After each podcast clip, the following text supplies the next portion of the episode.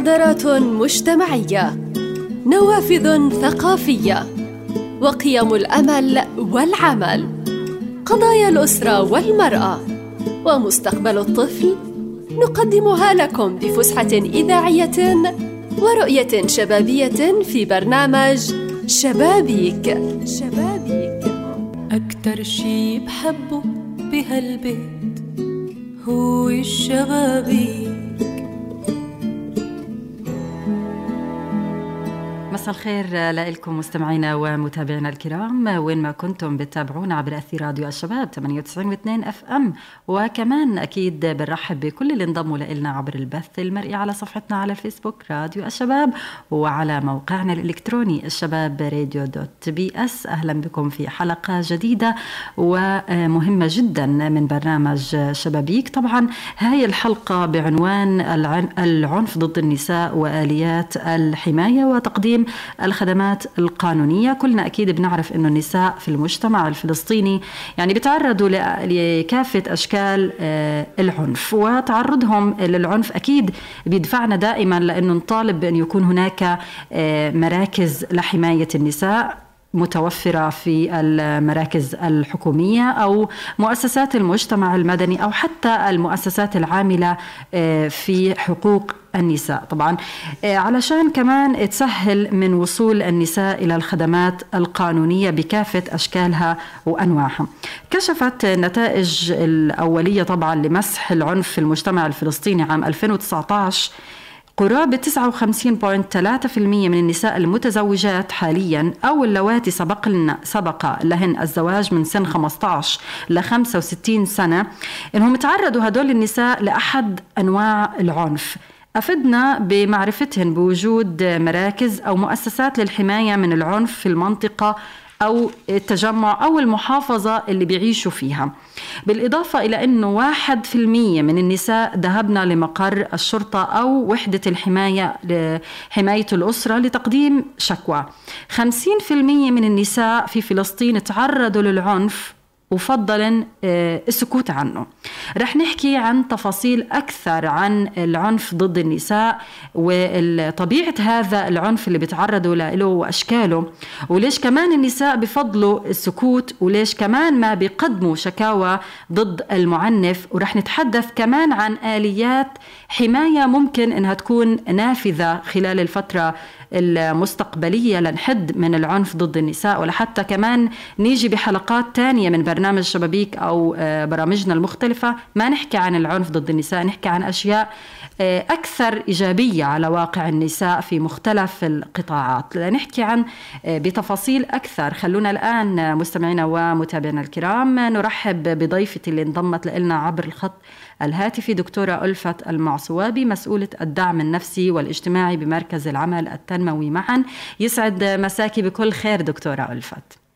يسعد مساك ومساء جميع المستمعين الكرام. أهلا وسهلا فيكم. يا هلا فيك. إحنا دائما بنتحدث عن أشكال وأنواع العنف لكن ضروري كمان نضلنا نحكي في هذا الموضوع. طالما إنه لسه لحتى الآن في حالات عنف بحق النساء ربما يعني آه، نتاج خبرتك إنه في أشكال جديدة للعنف ضد النساء ممكن تطلعينا عليها. تفضلي.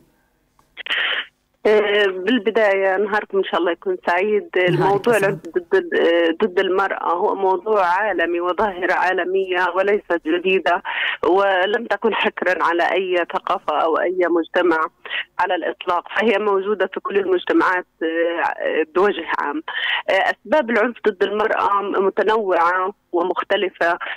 أهمها أحيانا أنه ما بنشوف السيدات اللي بيتوجهوا دائما للمراكز الحقوقية أو للمراكز القانونية أنهم ما بيتلقوا آه، هذا المقابل للعنف بشكل إيجابي. بمعنى أنهم هم ممكن يتعرضوا بطريقة أو بأخرى للخسران آه، بسبب ممكن القوانين أو المجتمع أو ثقافة وعادات المنطقة اللي بتحكمها. فبكون في دائما ضريبة هي رح تدفعها إذا ما واجهت هذا العنف.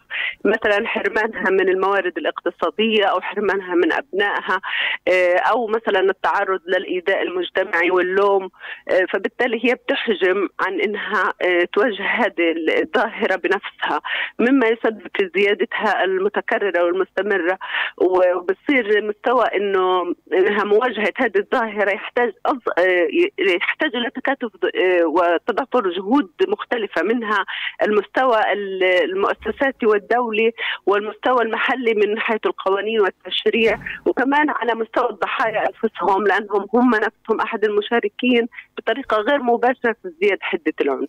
بتتحدثي عن ضحايا أستاذة ألفت ولكن آه، خلينا نعرج أكثر عن الأثر النفسي اللي ممكن يعني يتعرضوا له هدول آه، النساء من آه، ضحايا نتيجة تعرضهم للعنف اولا ونتيجة تعرضهم أكثر للسكوت عن هذه الجريمة اللي بيتعرضوا لها دائما وانهم مجبورين دائما إنهم يسكتوا وما يطالبوا بحقوقهم اللي هي أبسط شيء إنه ممكن يتعرضوا له أو أبسط شيء ممكن يحتاجوه هو توفير آليات حماية. خلينا نتحدث عن الأثر النفسي على واقع النساء. سؤال مهم. بصراحة في رسالة الماجستير اللي قدمتها كانت هي تحديدا عن العنف ضد المرأة والظاهرة من حيث مستوى قبول السيدات بظاهرة العنف أو تقبلهم على أنفسهم آه، إما إجبارا أو أنه لا توجد بدائل أخرى. فكان نعم. البحث أن أنا بدي أشوف مستوى الصحة النفسية لديهم آه، في حال إنهم هم ما واجهوا هذه آه، الضغوط أو ما واجهوها بالشكل الأمثل أو ما حلوها على الإطلاق. الاطلاق فكانت إنه مستوى الإيذاء النفسي مرتفع بشكل كبير. معظمهم آه، يصابوا بالقلق المزمن. معظمهم يصابوا بالتوتر حالات الاكتئاب والتفكير السوداوي. واللي إحنا بنشوفها وبنشاهدها أكثر في زيادة الوزن وشحوب البشرة تساقط الشعر. يعني عند السيدات المعرضات للعنف يعني كمظاهر ممكن أي حد ياخذ باله منها. كمان الإهمال على مستوى الدافعية بمعنى إنها ما بيكون عندها أفق إنها هي تطور من حالها. مثلا تكمل تعليمها أو حتى تكون حدا فريد كسيدة بيت أو كربه أسرة بنلاقيها مستوى الدافعيه عندها منخفض أفقها محدود بتكون أكثر انسحاب على المستوى الشخصي والاجتماعي. هذه الست اللي متعرضة باستمرار للعنف العصبية ودائما هذه بنلاحظها لما بنسأل السيدات إيش الحاجة اللي ممكن تخفضيها أو تطوريها في شخصيتك معظم السيدات بيقولوا العصبية وهذه ظاهرة بتعكس مستوى عدم الرضا الكافي عن مستوى حياتهم بسبب تعرضهم للعنف اللفظي أو الجسدي أو الاجتماعي بشتى انواعه فبالتالي انعكاساتها على الأسرة خطير جدا على افتراض إنه المرأة هي محور المنزل هي اللي بتقضي أكثر وقت ممكن مع الأبناء هي اللي بتقوم بعملية التربية هي التي تنمي هذه الأجيال. فإذا كانت هي نفس هذا المحور وهذا الترس آه، في خلل أو في إساءة موجهة له فلا أعتقد إنها ممكن تكون تقوم بدورها على أكمل وجه. اذا هذا الشيء أكيد أو الواقع والأثر النفسي اللي بي آه، بيقع على عائق النساء نتيجة تعرضهم للعنف بدفعنا إنه نسأل آه، انعكاساته على واقع الأسرة. إذا العنف بيأثر على النساء بشكل مباشر وبيأثر على نفسيتهم وبيتعرضوا لمجموعة من الآثار اللي تفضلتي وحكيتي فيها.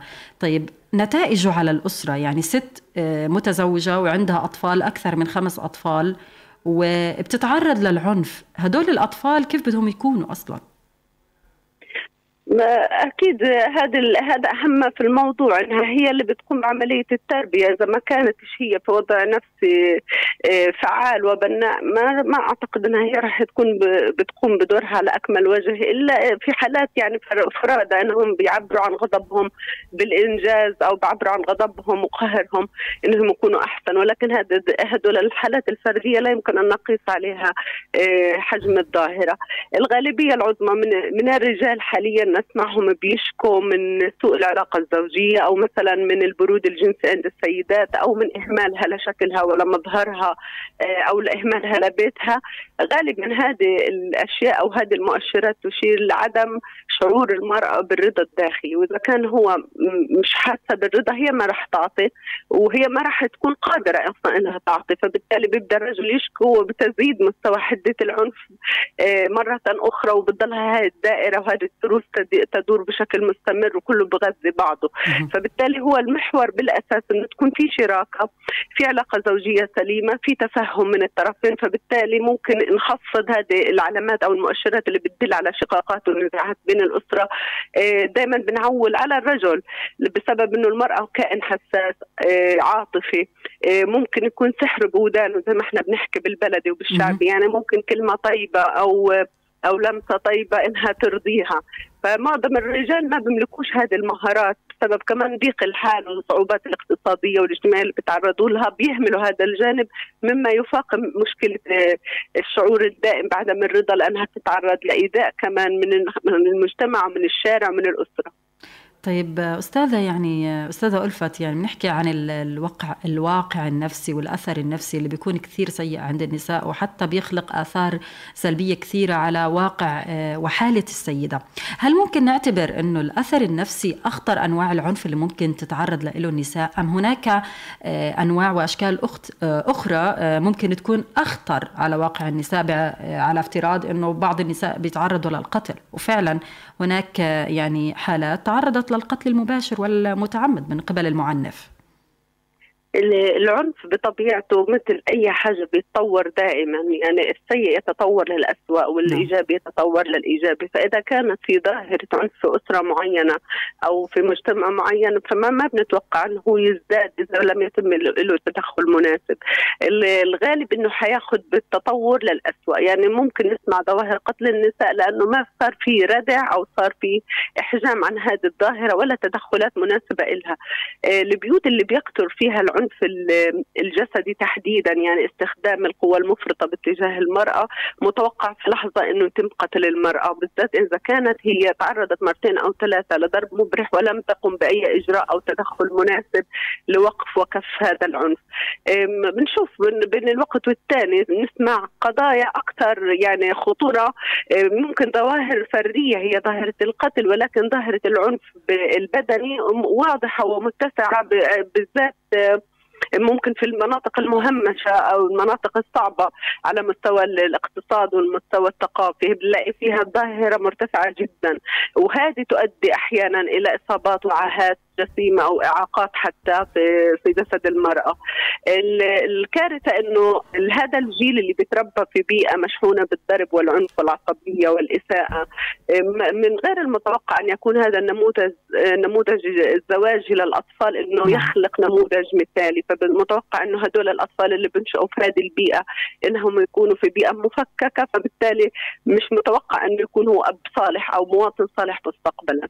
طيب دكتورة يعني البعض بيخلق مبررات للعنف. بيحكي لك أنه الوضع الاقتصادي ممكن آه، يزيد من وتيرة العنف ضد النساء. ولكن هناك أسر آه، بيكون فيها الوضع الاقتصادي نقدر نقول أنه آه، جيد نوعا ما. ولكن إلا ما يكون في عنف وعنف يعني على أشد مستوياته. كيف ممكن يعني تقرأي هاي الحالة؟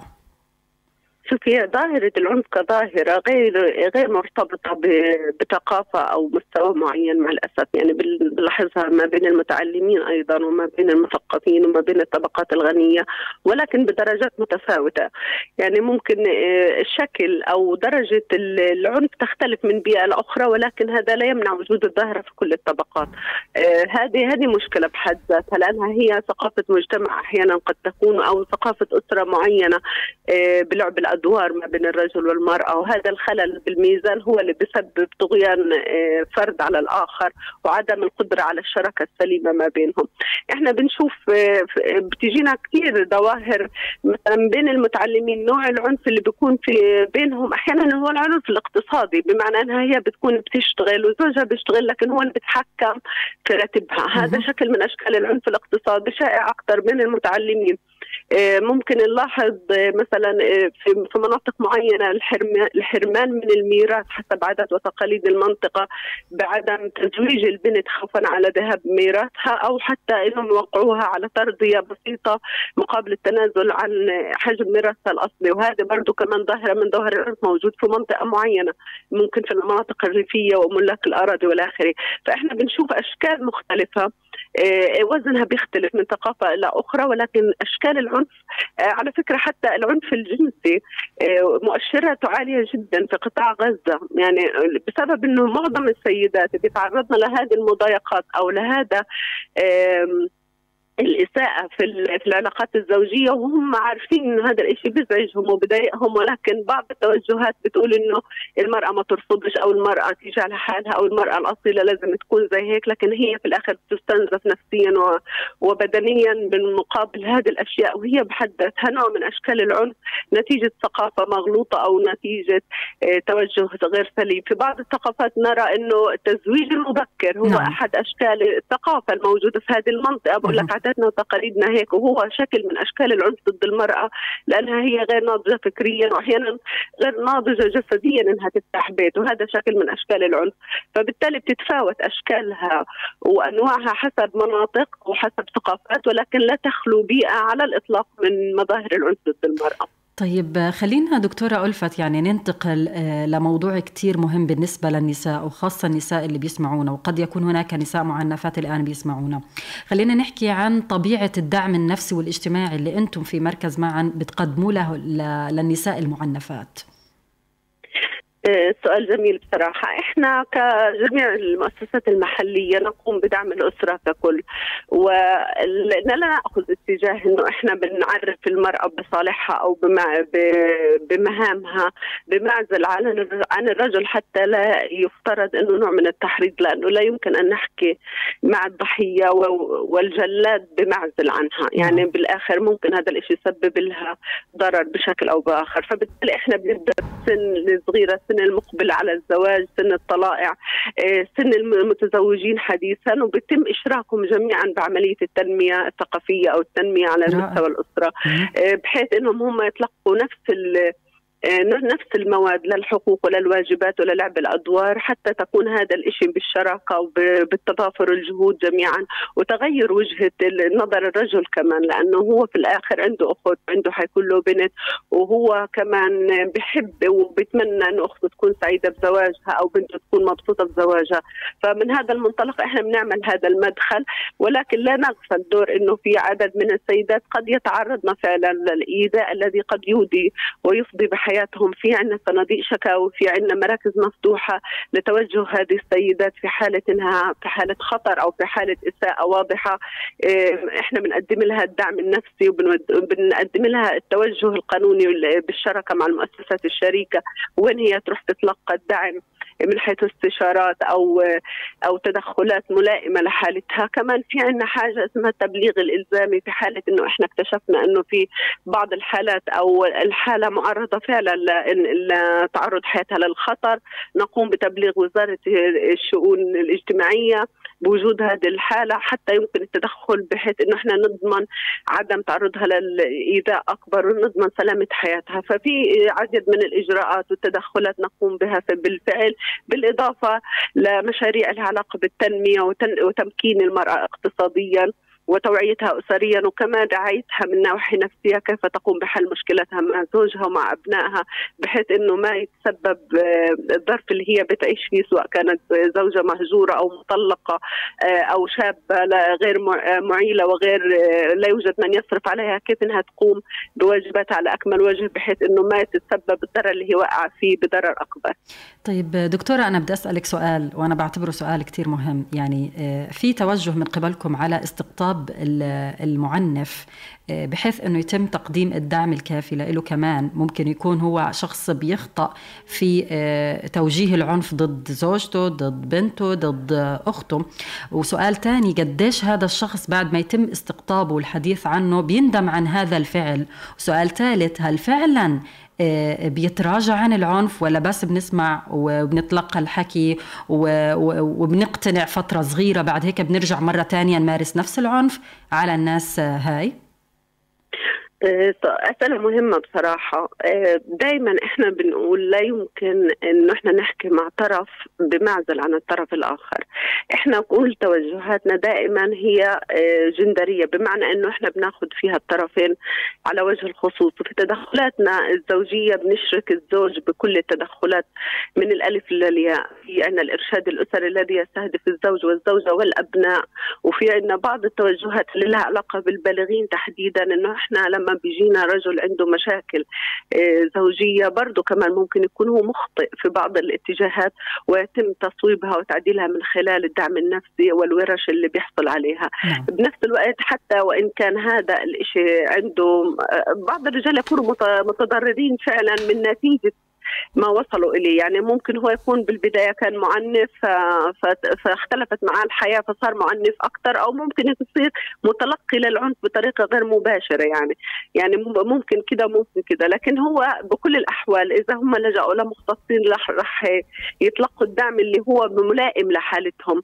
لكن بكل الظروف إحنا دائما بنقول إنه لازم الخطاب يكون موجه للجميع على افتراض إنه هذه الأسرة قائمة على نعم. هدول العمودين وهدول المحورين. الآخرين ولا يمكن نحن نتعامل مع طرف باستثناء الآخر بالذات في التدخلات الزوجية.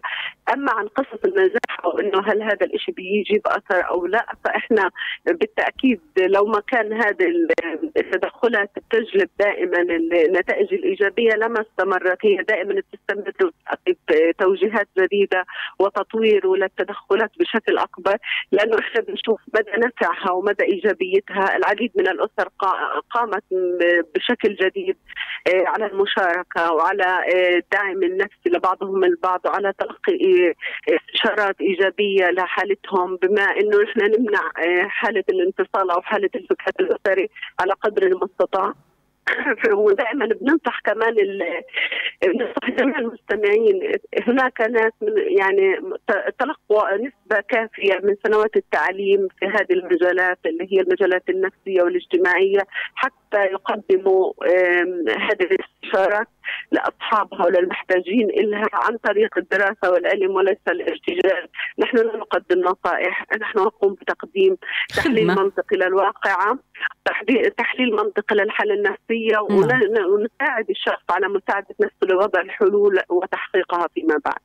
دكتورة إحنا بنلاحظ يعني إنه بعض الناس بيحبطوا من إنه يتم تعديل سلوكهم. بحكي لك أنا يعني بحاول بس مش قادر. يعني الشخص المعنف بحكي لك أنا يعني بحاول إن أنا أخفف من العنف بس هذا الشيء أنا تربيت عليه. فهو بيحبط أكثر من إنه يتم تعديل سلوكه. فهل يعني بما إنك دكتور الدعم نفسي وأكيد واجهتي بعض الحالات اللي ممكن من هذا النوع ويمكن نجحتم فعلا بإنكم تخففوا من من العنف اللي بيمارسوه. هل فعلا في حالات ممكن تكون محبطة في إنه تعدل سلوكها؟ كيف ممكن نساعد الناس هاي اللي محبطة إنه آه، تتخطى هاي العقبة اللي ممكن تواجهها؟ ومعظمنا يتآلف على سلوكه حتى وإن كان مؤذي للآخرين. من الصعب أنك أنت تقنع حدا أنه هذا أنه هو عصبي أو أنه هو فظ أو أنه عنيف لأنه هو متآلف مع هاي الشخصية اللي نمت عنده بالتدريج وتطورت إلى وصلت لهذا الحد. لكن اللي بتأذوا غالبا هم المحيطين المحيطين هم اللي بتأذوا علاقاته هي اللي بتتأذى. فبالتالي هو مش حيحس بمستوى الخسارة لأنه هو بيعتقد أنه مش هو الخسران أو هو مش لامس الخسارة خساره فعليا. آه، في حالة إنه الشخص هذا وصل لعنا انه إنه يستشير أو أو يحاول يفهم إيش اللي عمال بيصير معه. حيكون في البداية كل تغيير له مراحل من المقاومة عند الشخص. يعني بحاول إنه يقاوم هذا التغيير لأنه صعب عليه إنه يغير بسهولة. ولكن إحنا بنفرزها من نواحي أخرى من حجم المكسب اللي حيوصل له والنتائج الإيجابية اللي حيحصل عليها في حالة إنه حصل عنده هذا التغيير. والتغيير ما بيتمش آه، فجأة بيتم بالتدريج عبر اكتساب آه، مهارات ضبط النفس ومهارات إدارة الغضب ومهارات المهارات الاجتماعية للتواصل مع الآخرين. وكمان رح يلمسها فيما بعد قديش صارت حياته تملأها السلام أو إنه صارت علاقاته مطورة أكثر وصار هو من وراء هذه الأشياء بيطور نجاحات مش بيخسر. هو طول ما هو مش شايف حاله بيخسر صعب إنه يتغير. غير ولكن اللي بوصلونا غالبا هم الأشخاص اللي وقعوا في مشاكل من وراء آه، شخصيتهم فعلا. دكتورة يعني على مدار سنوات طويلة من جهاد المؤسسات المجتمع المدني المؤسسات العاملة في مجال المرأة هل نجحتم فعلا في التخفيف من العنف الممارس بحق النساء؟ قديش سهلتم من وصول النساء المعنفات لمراكز من وصولهن لمراكز الحماية؟ قديش مهم كمان نوعي أكثر بأنه النساء اللي في المية اللي كانوا بفضلوا السكوت على العنف الممارس بحقهم على أنهم يتوجهوا لهاي المؤسسات. صحيح إنه لا أخفيك سرا إنه الموضوع لسه شائك شوية بسبب الأنظمة. القوانين بالدرجة الأولى. يعني بعض القوانين هي ما بتكون بصف المرأة أحيانا منها مثلا الحضانة ومشاهدة الأطفال والنفقة. يعني معظم السيدات بتخاف ترجع على بيت أبوها لأنه هي نفقت ابنها أو بنتها مش حتكون بتكفيها. فبالتالي هي ما عندها مصدر رزق. آه، فبتفكر الخيار البديل إنها هي يمكن يعني أحسن إنها تضلها عند زوجها لأنه ما عندهاش بدائل. هذه واحدة من من الأشياء اللي ما بتضمن حقوق المرأة وهي سببها ممكن البعد القانوني أكثر لكن إحنا لما بنحكي مع مع مع الظاهرة كظاهرة بنحاول نركز على النجاحات أكثر من الفشل. بمعنى إنه في سيدات كثير قدروا إنهم يتخطوا هذه المرحلة من حياتهم لمرحلة النضج والاستقرار والبناء بلاش إنهم يوصلوا لهذه النقطة اللي هي الفكاك أو نقطة الصدام القانوني أو نقطة اللي هو إنها تكون لحالها في الآخر بتواجه هذه الظاهرة لأنه مش حتلقى كثير دعم مجتمعي ولا قانوني عشان هي تواجه هذه المشكلة. يعني نبدأ بالأول. براس الهرم هو أساسا والأساسي هو الدولة نعم. بالدرجة الأولى والتغير المجتمعي تجاه المرأة. يعني الأهل دائما يعتقدوا إنه إذا تزوجت خلاص يعني هي راح عبئها بالذات لما يكون الأب ما بقدرش يفتح آه، مثلا البيت بشكل كامل فيه خمس أو ست بنات وخلص تزوج ولو بدها ترجع له هي اولادها الاثنين حيكون صعب. كمان عاطفيا المرأة بتركز دائما على فكرة العطاء يعني المرأة مفطورة بطبيعتها كأم إنها تكون غريزة الأمومة هي الطاغية على كل غرائزها. فبالتالي لما بتلاقي حالها هي حتتعرض آه، لانها لما تسيب زوجها وأولادها إنه أولادها يتعرضوا للعنف أكثر من أبوهم العنيف أو للإساءة من ابوهم فبتفضل إنها تضحي بحياتها كلهم عشان تكون هي جدار الحماية اللي موجود في الأسرة. يعني أخيرا دكتورة ألفت يعني بنحكي عن عنوان حلقتنا لليوم عنف ضد النساء آليات حماية وآليات تقديم خدمات قانونية. إذا ممكن يعني آه، نأخذ منك آه، يعني آليات لحماية النساء من العنف ضد النساء من العنف الممارس بحقهن ونختم فيها معك. تفضلي. في البداية مهم جدا المرأة تفهم أنه آه، وجودها قوية لأولادها أحسن. من وجودها هشة. يعني لو لو تشريع الطلاق كان في ضرر للأسرة كان ربنا حرمه كما حرم الخمر رغم أنه لها منافع. فبالتالي مهم جدا أنها تكون بكامل عافيتها النفسية والجسدية حتى تقوم آه، بمقامها السوي أمام أبنائها. بعض السيدات بيحجموا عن هذا الدور بفكروا أنه بس وجودي في البيت مع أولادي وحماية حمايه لهم لكن وجود الأم أمام أبنائها وهي بتبكي أو هي بتعصب أو هي بتصرخ طول الوقت أو هي منزويه أثر نفسي سيء على الأطفال مستقبلا. فلازم تحل هذه المعضلة من أساسها. تدور على المستشارين تدور على الخبراء في المجال النفسي في تدخلات. تستهدف الأسرة ككل. قد تصل إلى المعنف نفسه. وتجبره أحيانا في بعض الحالات على أنه يعملها بشكل كويس. ما تخاف. دائما في جهات داعمة.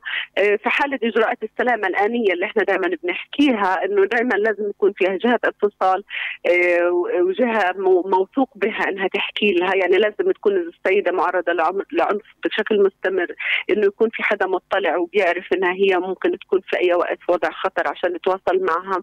المكان الآمن دائما تكون هي لها مكان في له باب وله مفتاح في حالة إنه زوجها كان متعاطي أو مثلا عنيف بشكل كبير إنها تعرف تهرب تحمي جسمها منه ما تستسلم. نعم. كمان في بعض الدراسات بتقول يعني معلش هي ما بعرفش كيف بدي احكيها بس الست اللي بتقاوم العنف يعني اللي بتنضرب وبتضرب هي الأقدر على إنها تعمل كف للعنف. يعني لو حد زوجها إنها هي قوية إنها تقاوم وما راح يهجم عليها.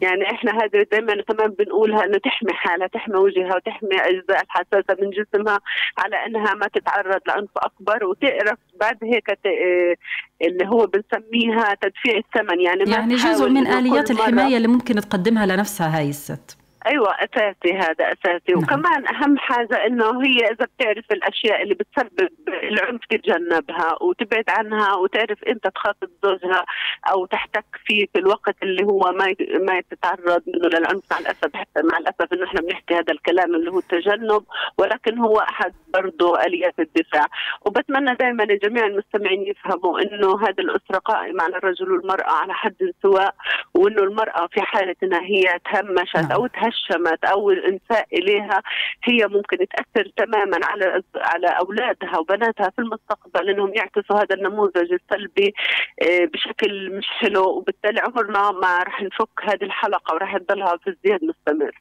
أنا جدا بدي أشكرك على هذا الحوار الرائع والمفيد والنصائح المهمة اللي قدمتيها لكثير من النساء اللي بيتعرضوا للعنف.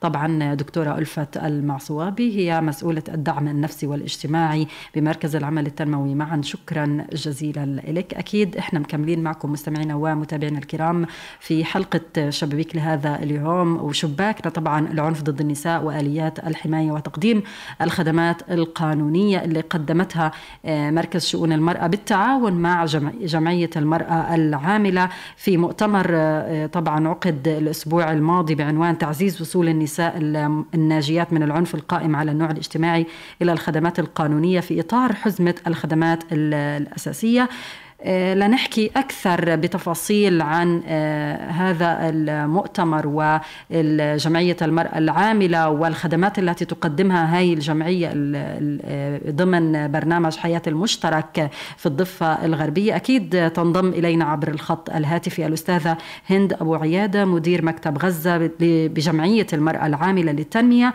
وكمان مديرة برنامج العنف المبني على النوع الاجتماعي. أهلا بك أستاذة هند ويسعد مساكي بكل خير.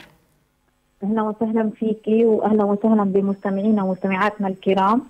وتشرفت إني اليوم أكون معاكم.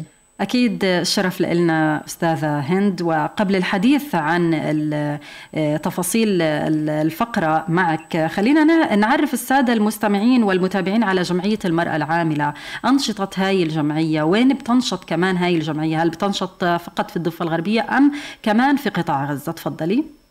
أكيد. آه، طبعا جمعيه المرأة العاملة هي جمعية آه، قديمة تأسست سنة 1981 آه، وتأسست في الضفة الغربية. إحنا في لنا خمس مكاتب. المكتب الأساسي في رام الله وفي لنا مكتب في كريم وبيت لحم ومكتب في نابلس ومكتب في قطاع غزة ومكتب في الخليل. طبعا آه، مكاتبنا هذه آه، بتقدم ثلاث أنواع من الخدمات بتركز على ثلاث برامج معينة. برنامج العنف المبني على النوع الاجتماعي اللي بقدم خدمات للنساء المعنفات. وفي عندنا أيضا برنامج المشاركة السياسية اللي بحفز دخول النساء والشباب في مجال المشاركة السياسية والتعبير عن الآراء ويكون لهم صوت في الأحزاب والمجالس القروية وفي المجلس التشريعي واي مكان الست مهم يكون لها دور. وأيضا عندنا آه، برنامج التمكين الاقتصادي اللي بيشتغل على آه، دعم آه، النساء وتمكينهم سواء عبر مشاريع أو دعم المؤسسات الصغيرة أو دعم الكيانات الشبابية المتواجدة في الضفه وفي غزة. طيب ممكن إذا ممكن أستاذة هند خليك معنا عبر الخط الهاتفي. رح نعرض تقرير بيتحدث عن المؤتمر ونتائج العقد بغزة ضمن برنامج حياة المشترك. لحتى يعني بالعودة إليك نحكي أكثر عن برنامج حياة المشترك أنشطته وأهداف هذا البرنامج. وعلى مدار 2018 لحتى الآن شو قدم للنساء المعنفات وشو النتائج اللي حصلتوها خلال هاي الفترة للنساء. خليك معنا ومستمعينا ومتابعينا الكرام نذهب الآن إلى آه، التقرير التالي من أعداد الزميلة وئام صيام ومن ثم نعود. تفضل. نظم مركز شؤون المرأة في مدينة غزة مؤتمرا حول تعزيز وصول الناجيات من العنف القائم على النوع الاجتماعي إلى الخدمات القانونية في إطار حزمة الخدمات الأساسية وذلك بالشراكة مع جمعية المرأة العاملة الفلسطينية للتنمية وهيئة الأمم المتحدة للمرأة الممول من حكومة كندا. تتعرض النساء والفتيات جاء هذا المؤتمر ضمن برنامج حياة المشترك للقضاء على العنف ضد المرأة والذي حضره عدد من ممثلي المؤسسات بكافة أنواعها في كل من الضفة الفلسطينية المحتلة وقطاع غزة. المؤتمر اليوم بيعرض نتائج البرنامج على مدار سنوات عديدة كمان بسلط الضوء على آه، خطورة استمرار ظاهرة العنف الممارس ضد النساء والفتيات وخاصة العنف المنزلي. أيضا بركز على أهمية تكاثف الجهود بين الجهات الرسمية ومؤسسات المجتمع المدني والمؤسسات النسوية لمحاربة العنف وللمطالبة بضرورة إقرار قانون قانون حماية الأسرة من العنف. كشفت النتائج الأولية لمسح العنف في المجتمع الفلسطيني عام 2019 أن قرابة 59 فارز 3% من النساء المتزوجات حاليا أو اللواتي سبق لهن الزواج تعرضن لأحد أنواع العنف ما يعني أن العنف ظاهرة منتشرة يجب التخفيف من حدتها من خلال المؤسسات التي أبرزها مركز شؤون المرأة. المعرفة والوصول والاستخدام يقلل من العنف لأنه المرأة ساعتها بتعرف ما هي حقوقها الأساسية كيف يمكن أن تتصرف ما هي مهارات الاتصال الجيدة التي يجب أن تتواصل بها كيف يمكن أن هذه الخدمة تعكس عليه بطريقة إيجابية وإدماجه في المجتمع وصقل من مهاراتها وشخصيتها برنامج حياة ركز على يعني صقل مهارات النساء 75 امرأة ناجية من خلال تدخلنا ببناء قدراتهن. آه، أصبحنا قائدات أصبحنا قادرات أصبحنا يقفنا ويعطينا ورش توعية إلى المؤسسات ونقل المعارف من خلال مؤسسات المجتمع المدني فبالتالي أثر وعكس عليها بطريقة إيجابية. أهم طرق حماية المرأة من العنف تكمن في معرفتها بحقوقها وواجباتها وتمكينها اقتصاديا بالإضافة إلى إلغاء القوانين البالية القديمة التي لا تتصدى لظاهرة العنف ضد المرأة. القوانين الفلسطينية آه، لم آه، يذكر فيها اسم آه، النساء المعنفات أو التعنيف بشكل عام لأنه نتج تطور ونتج أحداث جديدة للنساء المعنفات وحالات. لا نجد لها إيه، في القوانين الفلسطينية حلول. لذلك لابد من إيه، من إيجاد قوانين حامية للنساء وتكون موائمة للاتفاقيات الدولية. لأنه فلسطين وقعت على العديد من الاتفاقيات الدولية. لكن طبعا نتيجة للوضع الراهن الانقسام وعدم انعقاد المجلس التشريعي فبنواجه صعوبة في إيجاد قوانين حامية للنساء المعنفات. العنف بكل أشكاله وأنواعه لا يمكن إيقافه إلا من خلال قانون رادع لمرتكبيه ولا يمكن إيجاد هذا الرادع إلا من خلال إقرار قانون حماية الأسرة ضمن لوائح قانون الأحوال الشخصية الفلسطيني الجديد. لراديو الشباب وأم صيام. من جديد أهلا بكم مستمعينا ومتابعينا الكرام. ونجدد الترحاب مرة أخرى بالأستاذة هند أبو عياده مدير مكتب غزة بجمعية المرأة العاملة للتنمية ومديرة برنامج العنف المبني على النوع الاجتماعي. أهلا بك من جديد. أهلا بك.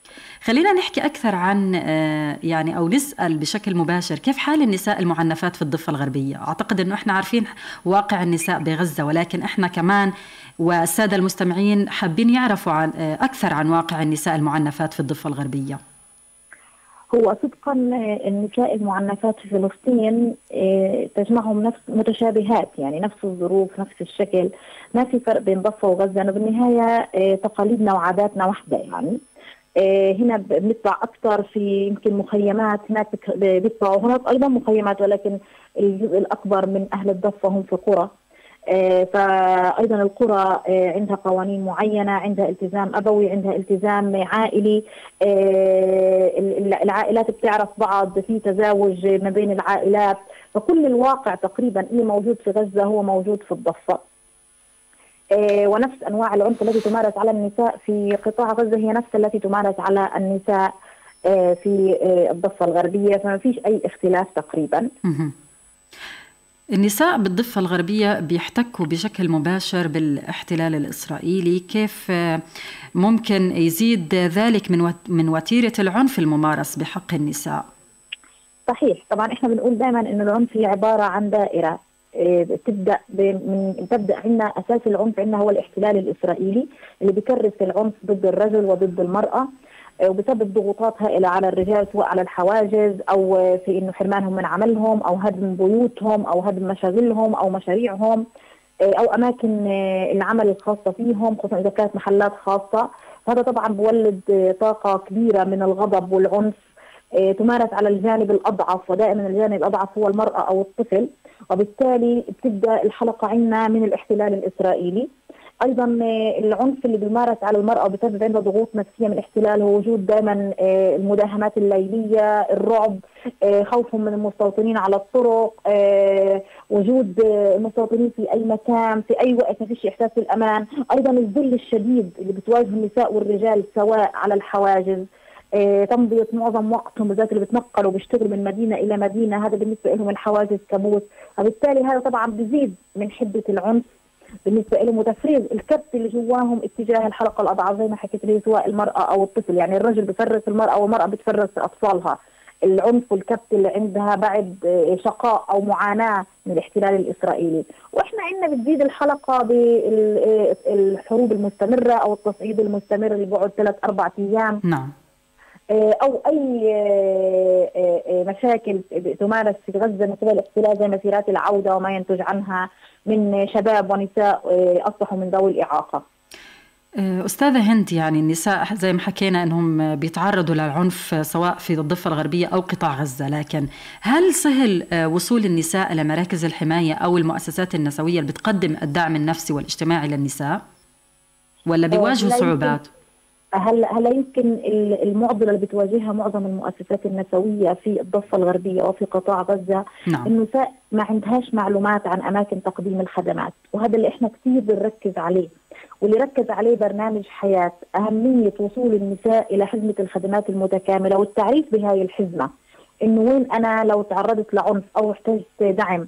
ودائما دائما إحنا بنحكي أبسط دعم ممكن أنت تحصلي عليه ويعرفك على هذه الخدمات. هو من خلال المرشد النفسي المتواجد تقريبا في مؤسسة سواء محلية أو دولية أو عيادات حكومة أو عيادات اونروا الا فيها أخصائيين نفسيين وأخصائيات نفسيات فهذه هي البوابة الأساسية لأي سيدة لأنه ما فيش سيدة ما تطلعش على العيادات ما تطلعش تتعالج أو تعالج أولادها.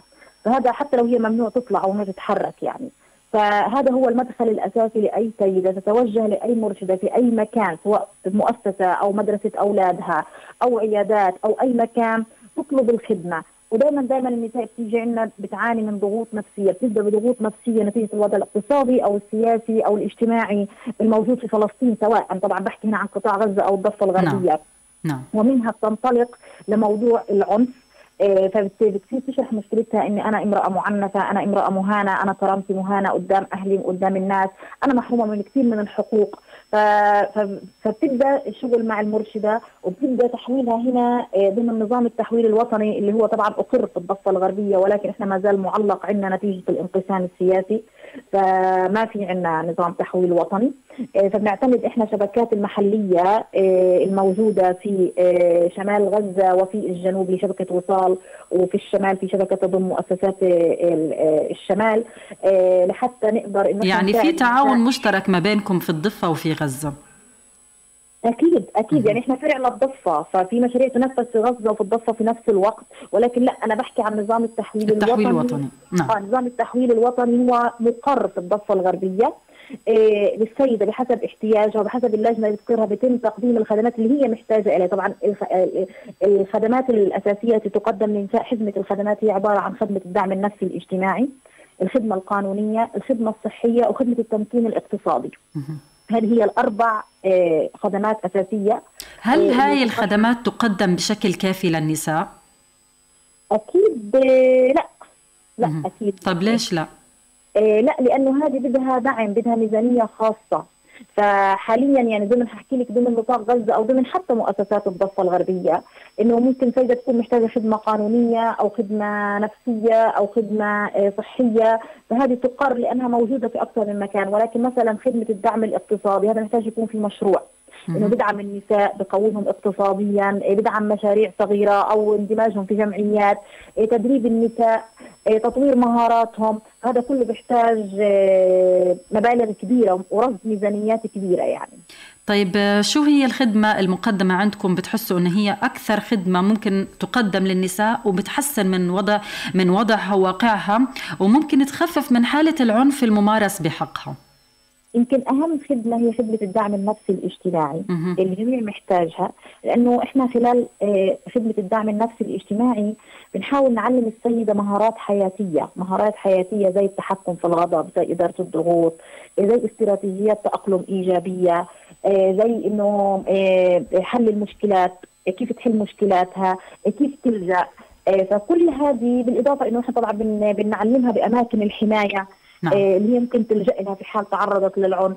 فهذه الخدمات هي مفتاح لأي آه، آه، خد- خدمة أخرى. إذا هي قدرت توصل وتعبر عن حالها وبنشتغل على السيلف ستيم اللي هو تقوية الذات عندها كيف تقول لا كيف تقدر تدافع عن حقوقها. كيف تعرف إيه- هذا إيش هي هذه الحقوق وين هذه؟ وأنا مين كمان بيقدر يساعدني. وهذه كمان نقطة كثير مهمة. نعم. إنه مش أي حدا بقول لك أنا ممكن أساعدك هو بيقدر فعلا يساعدها. لا في أماكن ومؤسسات موثوقة ومعروفة وبكون حتى نظام التحويل بكون ضمن مؤسسات من مؤسسة لمؤسسه بورقة رسمية. ما بنبعث الست هيك روحي على المكان الفلاني لا. بكون في تواصل. طبعا هذا ضمن نظام التحويل الوطني الرسمي ال- المتعارف عليه في الضفة. لكن إحنا هنا في غزة لأنه لم يقر فإحنا ما وقفناش يعني كل المؤسسات النفسية ما وقفت. فعملوا إيه، شبكات شبكة في الجنوب وشبكة في الشمال. إيه، الشبكة تحتوي مجموعة من المؤسسات بتقدم الخدمات المتنوعة. بكون في ورق تحويل داخلي ما بيننا. تذهب السيدة للمؤسسة وهي في ورقة بوضعها بظروفها إيش هي محتاجة وبتستقبلها زميلة هي بتكون عارفة مين الشخص اللي حيستقبلها في المؤسسة. ما. بتصير بشكل عشوائي التحويل. طيب مدى استجابة النساء لهاي الخدمات المقدمة؟ يعني لأي نسبة في المئة ممكن نقول أنه هي فعلا بتستجيب للخدمة المقدمة إلها سواء في الجانب الاقتصادي الجانب النفسي الجانب الاجتماعي أو الجانب القانوني؟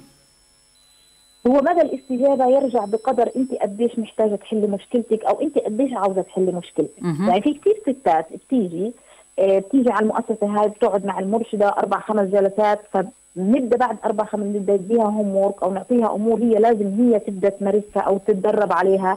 ففي ستات لا هي بس بدها تشكي بس بدها تحكي بس بدها تعيش دور الضحية. فهذه للأسف يعني عمليا كأنها بتضيع وقتها بتضيع وقت المرشدة. ولكن في سيدات فعلا عندها رغبة. وبتبدأ تتعلم بتبدا تغير أسلوب حياتها وتتعلم طرق جديدة إنه طول عمرها بتتعامل بطريقة معينة في حياتها وما زال العنف ساري. فبدنا نعلمها إنه ابدي جربي الطريقة هاي اللي ما تخسري فيها بيتك. بالعكس تعززي علاقتك مع زوجك تعززي علاقتك مع أهلك تعززي علاقتك مع جماعات الدعم. تعرفي كيف تتعاملي مع أولادك كيف تتحاوري مع أولادك. إيه يعني الدعم النفسي الاجتماعي هو بيحاول يشتغل على مهارات أساسية بنشتغل عليها. أول شيء كيف هي تتحكم بالغضب وكيف تقدر تدير الضغوط اللي هي بتعاني منها. إذا السيدة نجحت بهذه المهارتين بعد كده كل الأمور بتنحل لأنه حتى الأولاد وحتى الزوج وحتى الأهل بده يشوفوا إنه في تغير هي في شخصية. وحتى أنتم كمؤسسات بتحتاجوا أنه يكون في دافعية من قبل النساء. أكيد أكيد. يعني يمكن أنا اللي بحبه في مشروع حياة، مشروع حياة إجت فكرة جديدة. يعني لأول مرة تطبق في الضفة الغربية وقطاع غزة إنه ركز على النساء المعنفات ولكن اتخذوا المنحنى الإيجابي في في في التعبير عن مشكلتهم.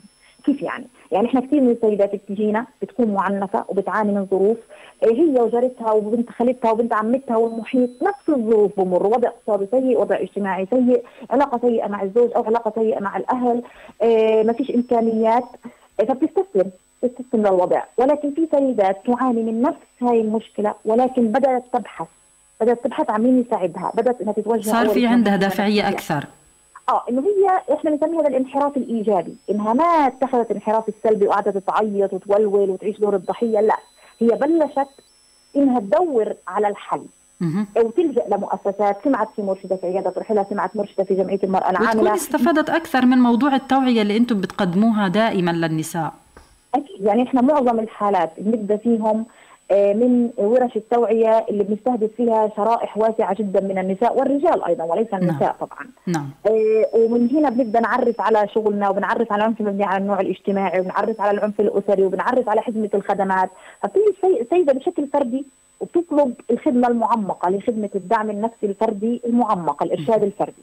ومن هنا بتبدأ إنها تلتحق بمجموعات معينة من النساء اللي هي ال group آه، طبعا آه، برنامج حياة كان آه، في له system معين في العمل إنه بداية إحنا آه، عرفنا إيش يعني positive deviance دربنا المرشدات على آه، هذه الفئة من النساء كيفية التعامل مع كيفية اكتشافهم. بعد كده صار في تدريب لهم نفسهم النساء اللي آه، تم ال- الاختيار لهم آه، إنهم على أساس إنهم نساء آه، قائدات و positive deviance اتخذوا الانحراف الإيجابي. آه، بعد كده هم صفوا قائدات معنا ومساندات معنا وساعدونا في اكتشاف حالات أخرى ودعمها وتقويتها. أيضا النساء اللي كانوا في مشروع حياة مش بس اشتغلوا على مستوى قاعدي مع النساء هم اشتغلوا على مستوى مع صناع القرار. نعم. إنه كان في لهم لقاءات سياسية مع صناع القرار حول مجموعة الخدمات اللي بيحتاجوها وصاروا يعبروا عن احتياجات النساء في قراهم. أو الاماكن الموجوده فيهم في منهم يترشح أيضا للمجالس البلدية.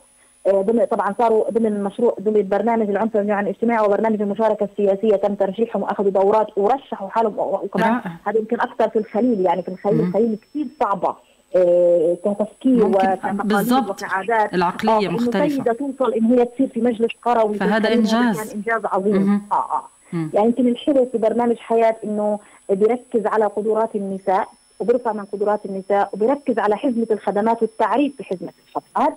وبعد كده بيجي إحنا دورنا كمؤسسة نحن ندمجها في جميع البرامج الموجودة عندنا في المؤسسة لحتى تكون قائده حقيقية وتكون نموذج حقيقي للنساء. لأنه دائما دائما الأقرب إلى النساء إنه أنا آجي بصورتي كمرشدة أحكي ما بيطلعوا لي كأني أنا بطلع لهم من فوق بس لما تيجي سيدة مشاركة معي تقف وتحكي تجربتها وتكون بنت قرية بتحكي بلهجتها ومستواها التعليمي زيهم مستواها الثقافي زيهم هذا بيكون أقوى دائما إن هي تستقطب النساء وتعرف النساء إنه أنا في يوم من الأيام كنت زيك ولكن شوفوا أنا وين صرت اليوم. بدون أي يعني مش بدون أي مجهود ولكن ويمكن هذا النجاح اللي قدمه برنامج حياة المشترك اللي آه، لازال على مدار يمكن أربع أو خمس سنوات بيقدم خدماته للنساء وفي كل مرة بيشتغل فيها هذا المشروع. أعتقد أستاذة هند إنه بيقدم خدمات جديدة تلائم واقع النساء بشكل أفضل.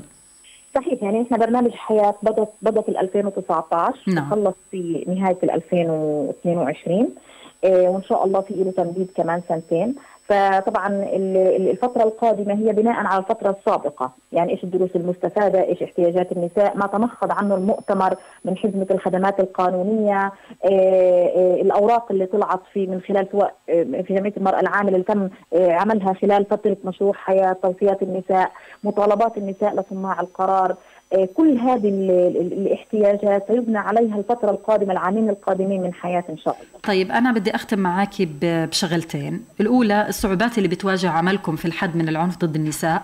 والشغلة الثانية آليات الحماية اللي لازم تقدم للنساء وخاصة أنه إحنا عنوان حلقتنا لليوم بيحكي عن آليات حماية وآليات تقديم خدمات قانونية. قديش مهم أنه يتم تعديل القوانين ويتم إقرار قوانين جديدة لها علاقة بإقرار قانون حماية الأسرة خاصة في قطاع غزة. صحيح. تفضلي. آه، هلا يمكن إحنا أكثر تحدي بواجهنا آه، في العمل مع النساء اللي هو إنه إحنا كلنا مشاريعنا مشاريع طوارئ. نعم. يعني المشروع ماكسيموم ثلاث سنوات. هيك انت آه، آه، آه، شغل مع النساء بتحتاج برنامج متكامل. برنامج يكون له خطة كل ثلاث سنوات كيف برنامج حياة؟ بدينا بقصة معينة بنينا عليها حنعمل السنتين الجايين حيكونوا بناء على ما تم عمله في الثلاث سنوات والنتائج اللي طلعت. فللأسف معظم المشاريع في الضفة الغربية وقطاع غزة هي مشاريع طارئة تأتي بعد ظروف أو آه، أحداث معينة بتصير في الضفة الغربية وقطاع غزة وهذا نعم. أحيانا بيعمل قط في الخدمة. إنه الست تكون تتلقى خدمة خصوصا الخدمه الدعم النفسي أو الخدمة القانونية أو خدمة التمكين الاقتصادي وفجأة بيجي قط لهذه الخدمة. بتحسي كأنك انفصلتي عن السيدة. وإن كان هناك محاولات من المؤسسات إنه إذا أنا خلص مشروعي بحاول أحولها على مؤسسات أخرى بتقدم هذه الخدمة. نعم. آه، هذا أحيانا بسبب إحباط عند المرشدين والموظفين العاملين وبسبب إحباط عند النساء. كمان المشاكل اللي عندنا اللي هو عدم إقرار قانون حماية الأسرة من العنف. لأنه قانون حماية الأسرة من العنف هو عن جد بيحمي الضحية والجاني والاسره يعني. بكامل أكملها يعني. بأكملها يعني. نعم. معظم الناس فاهمة إنه هذا القانون جاي عشان يخرب الأسرة. هذا القانون بده يخلي السيدات تتطلق بده يخلي السيدات تترك بيوتها. لا هو بيجي بيتعامل للأسف يعني حكم مسبق للقانون بدون دراية بمعرفة تفاصيل وقديش هو مهم لحماية الأسرة فعلا. أكيد مع إنهم لو دخلوا على أي مؤسسة على صفحتهم على الفيسبوك أو على إنستغرام حيلاقوا كثير من المؤسسات. نزلت شرح للقانون. ومبررات القانون ومواد القانون وإيش بيعمل هذا القانون. بس للأسف في عندنا بعض ال ال الناس بتكرر تكرار وهي مش فاهمة إيش اللي بيحكيه وبتربط بينه وبين شغلات أخرى ما لها علاقة زي اللي بيحاربوا قانون سيداو بدون ما يقرأوا تفاصيله أو بنوده أو حتى البنود اللي وقعت عليها السلطة الفلسطينية تحديدا بما يتناسب مع الشريعة الإسلامية وبما يتناسب مع العادات والتقاليد في مجتمعنا الفلسطيني. يعني الرفض المسبق هذا كثير بضر واقع النساء.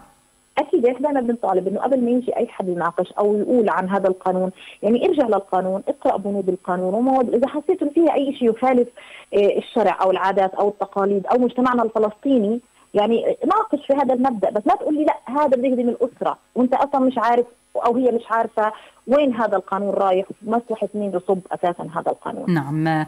يعني أنا بدي أشكرك على كم هالمعلومات وكم الاستجابة آه، آه، لحلقتنا لليوم وجدا مبسوطة بال يعني بما بالأشياء اللي بتقدموها للنساء.